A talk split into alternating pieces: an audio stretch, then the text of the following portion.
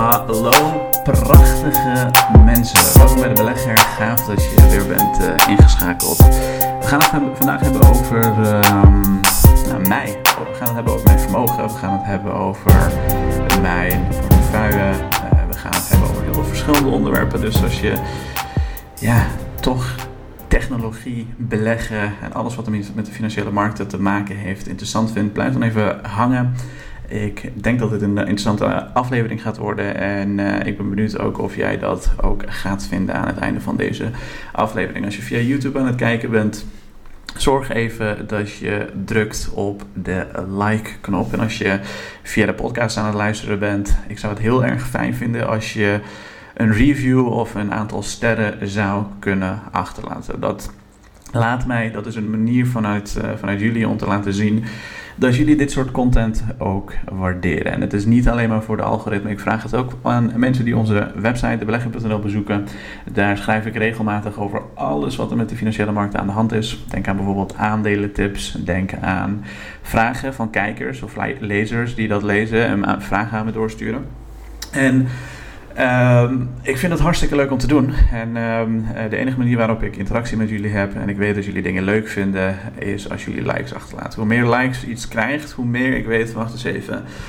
Dit is wat de mensen die naar mijn content uh, luisteren, mijn content lezen, mijn content bekijken, dit is wat zij leuk vinden. En als ik weet dat jullie dat leuk vinden en het komt overeen met wat ik leuk vind, dan zal ik dat vaker blijven maken. En ik denk dat dat een hele mooie, prachtige manier is om een beetje met elkaar die samenwerking te gaan opzoeken. Dus als je aan het kijken bent, laat even die like achter, laat even de review achter, laat even die sterren achter als je op Spotify aan het luisteren bent. En dan kunnen we door met deze aflevering. Als je via YouTube aan het kijken bent, dan zie je waarschijnlijk voor je al bij een portefeuille. Dit is een portefeuille die ik openbaar deel. Er, zijn, er is ook een portefeuille die ik niet openbaar deel, die uh, bestaat volledig uit ETF's. Um, wereldwijd gespreide ETF's. Mensen die in de community zitten en die uh, mij wat langer volgen, die weten, al, die weten dat al. Maar ik ga ervan uit dat er ook altijd wel nieuwe mensen zullen kijken naar deze video's. Dus voor die mensen, dit is mijn openbare portefeuille. Dit is een portefeuille waarin ik ontzettend veel risico neem. In de zin van ik beleg in hele innovatieve bedrijven die serieus op een um, goede manier de wereld zouden kunnen veranderen. Er zijn allemaal technologieën die op een bepaald moment of nog steeds op het punt staan om de wereld op een manier te veranderen die we nu misschien niet eens voor ons zouden kunnen voorstellen. Om je een voorbeeld te geven, laten we even kijken naar de bedrijven die in mijn portefeuille zitten. Een van de bedrijven die inmiddels die fase voorbij is, is Tesla. De, de, de vaste kijkers naar deze, dit kanaal bestaat al inmiddels belachelijk lang. Hè? Inmiddels al vier jaar bestaat dit kanaal gewoon. Het is ongelooflijk dat we dat gewoon zo lang hebben volgehouden. En uh, ik heb er nog steeds zin in om de komende vijf à tien jaar door te gaan. Omdat ik het beleggen natuurlijk ontzettend interessant vind. Um, maar de mensen die dit vanaf het begin hebben gevolgd, dus sinds 2019, die weten in die tijd het was een heel andere tijd. Er was niemand die dacht dat elektrische wagens op het punt stonden om de wereld te gaan veranderen. Ik geloofde in Tesla. Ik begreep het businessmodel erachter. Ik begreep waar het technologie stond. En ik had erin geïnvesteerd en ik werd voor gek verklaard. En dus natuurlijk, zijn altijd wel mensen die denken, oh, ik weet het beter dan Arabië. En geloof mij, het maakt mij geen donder uit als mensen denken het beter te weten dan mij. Ik, ik, ik zeg overigens ook nooit dat ik het beter weet dan anderen of iets dergelijks. Als ik dit soort dingen zeg, ik deel gewoon mijn mening. En sterker nog, met het beleggen, ik gooi er ook gewoon mijn eigen geld in. weet je wel? Dus het, het maakt mij niet uit als mensen denken het beter te kunnen weten. Er is altijd iemand die zegt, ja, maar die kijkt niet naar de waarderingen. Of die kijkt niet naar zus, of die kijkt niet naar zo het maakt me geen bal uit. Ik kijk waar ik naar kijk en ik kijk naar wat ik belangrijk vind. En in die tijd zag ik Tesla als een van de technologieën, als een van de bedrijven die de wereld op een manier zou kunnen veranderen die we tot nu toe onszelf nog nooit hadden voorgesteld. Nou, fast forward een paar jaar later, we weten wat er met Tesla is gebeurd. Ik heb er ontzettend veel geld aan kunnen verdienen, gelukkig. En... Ehm, Ga zo maar door. Dus er zijn heel veel bedrijven in mijn portefeuille die of die fase net voorbij zijn, of al voorbij zijn, of nog in die fase zitten. Een ander bedrijf die we inmiddels denk ik heel goed kennen, en ik bezit dit bedrijf al sinds 2015. Uh, eh, dit bedrijf is bezig met heel erg veel verschillende technologie, technologieën die op het punt staan om de wereld op een manier te veranderen die, die we nooit zouden kunnen hebben voorgesteld. En je moet je voorstellen, dat zijn technologieën die een aanlooptijd nodig hebben. Die hebben heel wat tijd nodig om over de loop van tijd heen um, een manier te ontdekken, te begrijpen, een product te ontwikkelen die door de massa kan worden geadopteerd. En niet alleen omdat het leuk is, hè, dus uh, niet, bijvoorbeeld de Metaverse is zo'n project dat alleen maar leuk is. Uh, een van de uh, toepassingen, zakelijke toepassingen, dat, is dan, dat kan ook bedrijven en mensen wat productiever maken, laten we zeggen. Um, maar vooral bijvoorbeeld de economie kan gaan upliften. Het kan letterlijk onze economie in de wereld, de manier waarop wij dingen doen, veranderen. In het geval van Nvidia is AI natuurlijk een van de dingetjes geweest. Uh, daar hebben we recentelijk ontzettend veel geld op verdiend. Um, uh, maar Nvidia zit ook in heel veel andere technologieën. Denk aan quantum computing, denk aan allerlei technologieën die je zou kunnen bedenken. Zelfrijdende auto's, een hele belangrijke. Daar zit Tesla natuurlijk ook in. Dus dat is de, de tweede paradepaardje, laten we zeggen, van Nvidia en een Tesla en noem het maar op. Ehm, en zo kunnen we nog heel lang doorgaan. Dus ik denk niet dat ik bij alles stil hoef te staan. Als je een beetje begrijpt wat het idee erachter is, achter die bedrijven, dan weet je ook hoe dat voor elkaar, uh, bij elkaar zit. Ik krijg soms ook wel eens uh, berichten van mensen die zeggen: joh, waarom vind jij jezelf een expert in dit soort dingen? Ik ben geen expert. Als je op zoek bent naar een expert, ik ben geen expert op dit soort dingen. Ehm, ik heb ruime ervaring in het bedrijfsleven, dus ik kan je ook even, de, dat is ook een beetje het doel van dit, deze podcast of deze video. Ik kan je een beetje vertellen hoe ik mijn ervaring en kennis heb opgedaan. Misschien dat dat ook mensen inspireert die uh, zelf op zoek zijn om op de lange termijn een vermogen te kunnen opbouwen. Ik denk een van de belangrijkste dingen als je een vermogen gaat opbouwen, is te werken aan iets, aan een vaardigheid die uh, je ontzettend veel geld zou kunnen verdienen. Dus een van de dingen, een van de normale loop van omstandigheden, hoe mensen uh, hun vaardigheden ontwikkelen, hoe mensen over de loop van tijd heen hun vermogen opbouwen en geld verdienen, is, laten we zeggen, je wordt geboren, je gaat naar school, je je doet je basisschool, je doet je middelbare school. Als je daar een beetje je best doet, uh, daar kunnen heel veel dingen bij uh, komen kijken. Als je een beetje een goed gezin bent opgegroeid, laten we zeggen. Uh, niet dat een slecht gezin slecht is of iets dergelijks, maar laten we zeggen in een, in een warme familie bent opgegroeid, zul je over de loop van je leven heen succesvol kunnen zijn. Want je gaat daarna naar de universiteit, daar zul je waarschijnlijk vaardigheden leren, afhankelijk van waar je geïnteresseerd in bent. En van die vaardigheden kun je over de loop van je tijd heen um, heel erg gaan profiteren. Bedrijven wil je. Je maakt jezelf uh, uh, waardevoller op de markt. En door al die verschillende dingen te doen, um, bouw je een skillset op die heel erg uh, uniek is. En die skillset die kun je gebruiken om over de loop van tijd heen een vermogen op te bouwen. Als je bijvoorbeeld een software engineer bent geworden of wat dan ook. Ik heb zelf bij de grootste bedrijven ter wereld gewerkt. En uh, die nu trouwens de grootste bedrijven ter wereld zijn. Die vroeger hele kleine groeibedrijfjes waren waar niemand in geloofde. Denk aan een Google, aan een Facebook en een LinkedIn. LinkedIn heb ik zeven jaar lang bij gewerkt. Ik heb... Ik was een van de eerste medewerkers in Europa. Ehm, 50 medewerkers hadden we toen in Europa. Inmiddels uh, zit LinkedIn aan ik geloof, ja, wat is het, 5.000, 6.000 medewerkers of iets dergelijks in heel Europa. Dus ik heb die groei over de loop van jaren heen meegemaakt. En als je dat hebt meegemaakt, dan leer je vaardigheden die heel lastig voor andere mensen uh, uh, te begrijpen zijn. dus als jij een groeibedrijf van de grond af aan ziet uh, worden gestampt, dan weet je ten eerste hoe lastig het is. Je weet wat er nodig is om zo'n bedrijf op te schalen. Je weet uh, wat het nodig is om, uh, om een goed product te bouwen die, ehm, die, die, die, die een markt nodig heeft, laten we zeggen, of wil hebben. en hoe je dat aan de man brengt. En als je al die verschillende dingen bij elkaar neemt, dan is dat niet kennis die je zomaar 1, 2, 3 zou kunnen overdragen. Ik kan bijvoorbeeld heel lastig aan jou uitleggen hoe mijn 7 jaar of 8 jaar of 9 jaar ervaring is geweest in al die verschillende bedrijven. Maar voor mij is het relatief duidelijk uh, wat een hoge kwaliteit bedrijf is. Als ik kijk naar de dingen die ik in die tijden heb geleerd. En dat is wat ik in deze portefeuille of in dit portefeuille ook heb uh, toegepast over de loop van jaren heen. Daarom beleg ik ook persoonlijk in groeibedrijven. En het pakt altijd niet goed uit. Je ziet hier voor je waarschijnlijk uh, Roku, staat 51% in de min. Je ziet Shopify die 4,6% in de min staat. Heeft veel hoger in de min gestaan. Maar goed, die bedrijven zijn natuurlijk teruggekrabbeld over de loop van tijden heen. En ik schrik overigens niet van die periodes waar uh, er heel veel uh, druk op je portefeuille komt te staan. Ik heb, zo ook, ik heb ook de tijd meegemaakt waarin LinkedIn, het bedrijf waar ik toen zelf werkte, op de rand van faillissement stond. En in één dag 40% van zijn waarde is kwijtgeraakt. Ik weet ook hoe onze CEO ons destijds heeft toegesproken. Ik weet ook dat vlak daarna het bedrijf kocht voor 28 miljard aan Microsoft. Is nu deel van, onderdeel van Microsoft. En als je door die fases heen bent gaan, zowel in je persoonlijke leven als op de beurs. Want voor heel veel mensen, de beurs, ze kopen een aandeel, het gaat omhoog en omlaag. Ze hebben nog nooit misschien zelf nog nooit ehm, eh, bij, echt bij een bedrijf gewerkt. Of misschien niet die ervaring gehad dat je zelfs bij een bedrijf uh, hebt gewerkt die.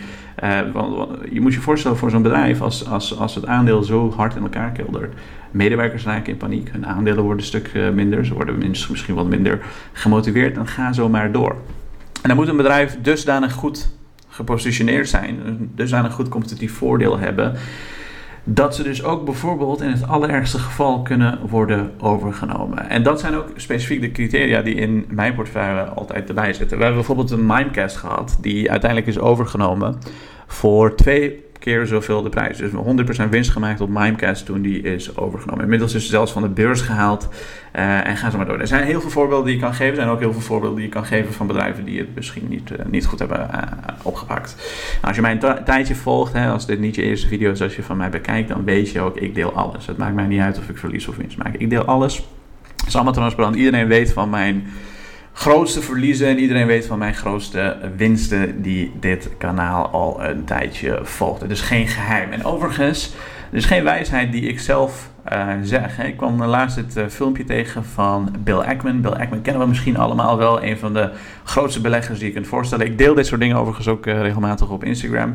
Dingen die ik op Instagram deel, dat zijn geen random uh, onzinnige dingen of iets dergelijks. Dat heeft vaak met mijn eigen beleggingsfilosofie te maken, hoe ik de wereld zie, waarvan ik zeg: als jullie dit ook zouden zien, dan kan je daarvan leren en dan kan je daar een bepaalde wereldbeeld bij vormen. Dus dit is wat Bill Ackman bijvoorbeeld zei tegen mensen die geïnteresseerd zijn om uh, goede beleggers te worden. Luister maar even. The most important skills you need as an investor is dis- distinguishing between a great business, a good business, a fair business, and a bad business. And one way to get a sense of the quality of a business is go to work for one. So the recommendation I give to people graduating from business schools these days, the greatest time in history to work for a startup. Lots of incredibly interesting businesses being formed. And if you can be one of the early employees, you're going to learn a lot about how a business works, how to make payroll, how to market your product, how to design something. And those skills I think are invaluable. Ja, dus ik ben niet de enige die het zegt. Het wordt regelmatig door heel veel nou, grote beleggers, eh, bekende mensen, miljardairs, noem het maar op, eh, vertelt. Als je wil weten hoe een bedrijf echt in elkaar zit, is, uh, is het beter om skin in the game te hebben. Vaak in innovatieve, toffe uh, start-ups of misschien wel zelfs wat, wat, wat meer, uh, ja, laten we zeggen, gevestigde bedrijven te gaan werken. Dan zie je hoe dat er allemaal uitziet. Bij gevestigde bedrijven zal het natuurlijk net wat anders zijn. Vaak zie je bij de grote bedrijven, gevestigde bedrijven dat er heel veel politiek bij komt kijken. Uh, haantjesgedrag, uh, mensen die op baantjes jagen, mensen die, uh, die, die, die, die, die, prima gif in je beker zouden doen als ze er zelf van beter zouden kunnen worden, laat ik het zo zeggen. Terwijl bij een start-up, dat trekt net wat andere mensen aan. Het is net wat opener. je krijgt ontzettend veel meer vrijheid en je ziet een bedrijf van de grond af aan worden opgebouwd. En dat zijn skills die je altijd zullen bijblijven. En dat is wat mij ook over die loop van tijd heen heeft geholpen.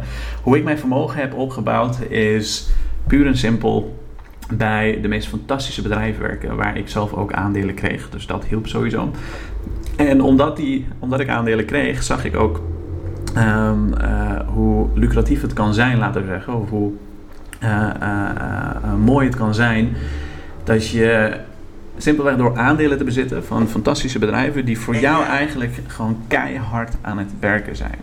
Dus de medewerkers van die bedrijven, de CEO van die bedrijven, het management van die bedrijven, het geld dat dat bedrijf verdient, dat gaat voor jou kei en kei en keihard aan de slag om uh, ja, niet per se jou uh, rijker te maken, maar dat is wel de consequentie van een bedrijf die ontzettend veel groeit en heel veel waarde creëert. Dus die proberen een waarde te creëren, proberen een product te ontwikkelen en dat product moet significant levens van mensen die het gebruiken beter maken. En als ze dat op een schaalbare, goede manier kunnen inrichten, dan zullen zij en jij als aandeelhouder daar ontzettend van gaan profiteren. Ik heb over de loop van die tijd heen um, altijd heel erg gedisciplineerd. Echt ontzettend gedisciplineerd, want het is ontzettend moeilijk. Altijd 10 tot 15 en soms zelfs 20% van mijn salaris opzij gelegd om aandelen te kopen. Ik heb daar ook uh, ontzettende domme dingen mee gedaan, zoals daytraden en uh, met technische analyse gaan lopen speculeren, met allerlei onzinnige dingen te, te proberen. En erachter komen dat dat soort dingen niet werken. Oké, ze werken misschien eens eh, in de zoveel tijd. Of ze je, je, kan prima daar winstgevend mee wat mee gaan doen. Maar dat, is, dat was niet de manier waarop ik mijn geld wilde verdienen. Um, maar dat is een heel andere discussie. Dat is een discussie die misschien we kunnen het op Discord voeren. We kunnen het uh, overal voeren waar je interessant vindt. Je kan het hier in de comments voeren. Voer het met andere beleggers. Dat is misschien een interessante discussie als je dat fijn vindt. Maar ik merkte, hoe meer boeken ik las, hoe meer ik me in uh, bedrijven verdiepte, hoe meer ik zelf uh, natuurlijk het bedrijf waar ik werkte, LinkedIn dan vooral, omdat dat de laatste zeven jaar was. Um, uh, hoe, meer ik uh, leerde, hoe meer ik merkte hoe complex dit soort zaken zijn. En uh, hoe moeilijk het is om echt een goed bedrijf van de grond af aan te krijgen. En wat er voor nodig is. Hoeveel respect je natuurlijk ook moet hebben voor je medewerkers, voor je centen, voor je klanten. Hoe belangrijk het is om dat echt ontzettend goed uh, goed te gaan doen en hoe lastig het is. En hoe meer ik dat ontdekte, hoe meer ik begreep dat de financiële gegevens van een bedrijf goed kunnen lezen uh, heel erg belangrijk is. Je wilt niet in bedrijven zitten die aan de rand van afgrond staan. als je bedrijven in mijn portefeuille gaat analyseren, je zult geen enkel bedrijf in mijn portefeuille vinden. Misschien een beetje Alphen, dat is misschien een beetje de, de, de, de, de, de uitzondering. Um, en die uitzonderingen zullen er altijd in zitten. Ik hou me niet altijd uh, 9, uh, 100% uh, aan, aan, aan die regels, maar ik probeer dat wel altijd te doen. Want als ik het niet doe, dan zal ik waarschijnlijk minder winstgevend zijn, laat ik het zo zeggen. Maar uh, waar was ik? Ja, dus als je, als je bedrijven in mijn portefeuille gaat opzoeken en je gaat kijken naar hoeveel cash zij op hun balans hebben staan, uh, uh, hoeveel schuld ze hebben en ga zo maar door, dan zul je altijd zien ze hebben ontzettend weinig schuld tegenover de cashpositie die ze hebben. Vaak meerdere keren de cashpositie dan schuld. Dat betekent dus dat ze financieel veilig zijn. Ze zullen nooit, al zou de hel losbreken, zoals Bill Ackman een keer zei, ze zouden het prima nog een jaar, twee jaar, misschien drie of vier jaar zelfs overleven in dat ergste geval. Tenzij ze natuurlijk investeringen maken, dat soort zaken. Dat, die cashpositie is natuurlijk uh, uh, uh, liquide, dus daar kunnen ze van alles nog wat mee doen. Maar ze zullen nooit op de korte termijn in enorme problemen gaan verkeren. En als dat wel zo is, zoals bijvoorbeeld met Tesla het geval was in 2019, daar moet daar een verdomd goede reden voor zijn. In het geval van Tesla was het dat de massaproductie van uh, destijds Model 3 lastig ging. Nou moest ontzettend veel ge ge ge geïnvesteerd worden, zelfs nieuw geld worden opgehaald bij investeerders. En dat is een moment wat heel veel druk op de, het aandeel zet, wat heel veel druk op het management zet. Want als dat niet lukt, of zelfs als het wel lukt, brengt dat kosten met zich mee en ga zo maar door.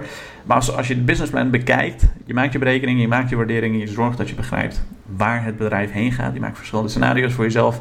En dat zijn de, beleggers die mij volgen, denk ik inmiddels wel gewend. Zeker mensen die de community, in de community zitten op Discord of mensen die uh, lid zijn geweest of geworden. Uh, die weten dat ik die verschillende scenario's voor al die verschillende bedrijven maak. En dan kun je bepalen of een bedrijf wel of niet goed in elkaar zit. En dat is wat ik over de loop van tijd heen dus heb gedaan. Gedeelte van mijn, gedeelte van mijn salaris opzij gezet. Vaak tussen de 10 en de 20 procent. En um, alles wat daarna overbleef, daar deed ik mee waar, waar ik zin in had. Uh, dat heb ik over de loop van tijd heen belegd in verschillende bedrijven. Een heel groot gedeelte in ETF's, ongeveer de helft. De andere uh, helft daar ging ik mee speculeren, zou je dan kunnen zeggen. Of anticiperen is het. Speculeren vind ik echt daytraden en handelen op basis van technische analyse. Of allerlei gekke producten zoals opties en, en, en, en, dat soort onzin gebruiken. Anticiperen op bedrijven die serieus de wereld zouden kunnen veranderen. Nou, dat heeft over loop van tijd heen ontzettend goed uitgepakt. Mensen die de, de, de reis afgelopen, laten we zeggen, vier jaar hebben gevolgd op uh, dit kanaal, hebben gezien hoe dat heeft uitgepakt. Maar ook daarvoor, ook daarvoor een bedrijf als Nvidia bezit ik al sinds 2014 of 15 of iets dergelijks. Uh, AMD ontzettend veel geld mee verdiend. Microsoft bezit ook al ontzettend lang natuurlijk, omdat uh, toen LinkedIn werd overgenomen ook mijn aandelen werden overgeswitcht naar Microsoft aandelen. En ga zo maar door. Dus dat is hoe ik mijn vermogen over loop van tijd heen heb kunnen ontwikkelen. Een gedeelte van mijn salaris opzij zetten en dat beleggen Ehm, op een relatief verantwoorde manier. Hè? Want uh, veel mensen zien deze portefeuille heel erg uh, volatiel is, dat is prima. Maar dat kan alleen als je voor jezelf een veiligheid hebt ingebouwd. Als je goede money management hebt toegepast. Als je een gedeelte hebt veiliggesteld. In mijn geval in ETF's. Een gedeelte altijd uh, in, in, in wat cash. En ga zo maar door. En in dat geval, zit je dan altijd veilig, kun je ook relatief goede, interessante risico's nemen. En een hele toepasselijke video die ik vond over innovatie, is dat innovatie niet over één dag ijs gaat. Het is iets wat over de loop van tijd heen moet worden ontwikkeld. Zo zie je in deze video bijvoorbeeld een Boston Dynamics um, robot. Die begon met een simpel robotje in 1983. Die enkel kon springen vanuit één plek naar een andere plek. En uh, zichzelf alleen kon balanceren of staande houden. En het zat ook nog eens in die tijd, in 1983, vast aan ongeveer honderden snoertjes. dus uh, om, om hem te kunnen laten lopen, want je hebt stroom nodig om dat ding te, te handelen. We hadden toen niet de batterijen die we nu hebben, laat ik, zeggen, laat ik zo zeggen. Inmiddels kan het salto's maken, kan het uh, hele zware dingen optillen. Uh, misschien zelfs als we het om oorlogs um, context gebruiken. Dat het ook nog eens uh, mensen kan doodschieten. Of uh, ga zo maar door. Misschien dat het misschien wel die kant op gaat. Dat is misschien een beetje de enge kant van dit soort dingen. Maar dit is precies hoe innovatie werkt. Moet je even kijken.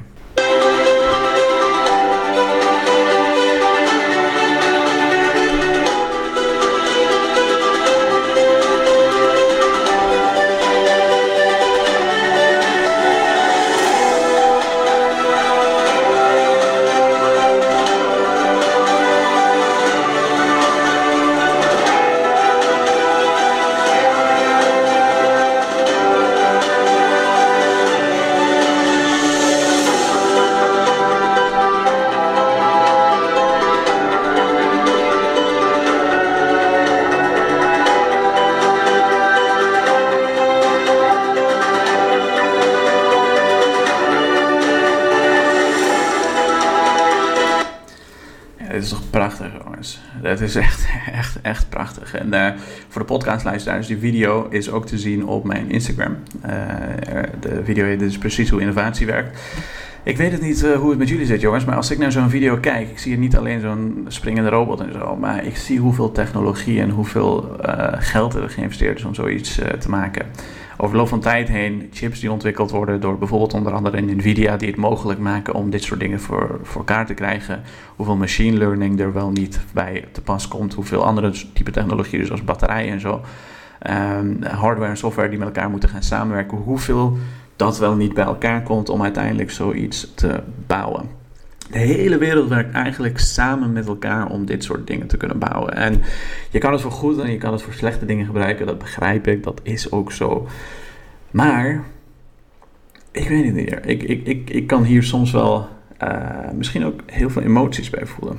Uh, ik, als ik naar zoiets kijk, ik, ik krijg heel erg geïnspireerd. Ik krijg zelfs, zelfs misschien een beetje traantjes van, van hoe mooi het is dat we in, in een wereld zitten dat we zulke geweldige dingen kunnen bouwen. Dat er zoveel slimme mensen zijn die bij elkaar komen.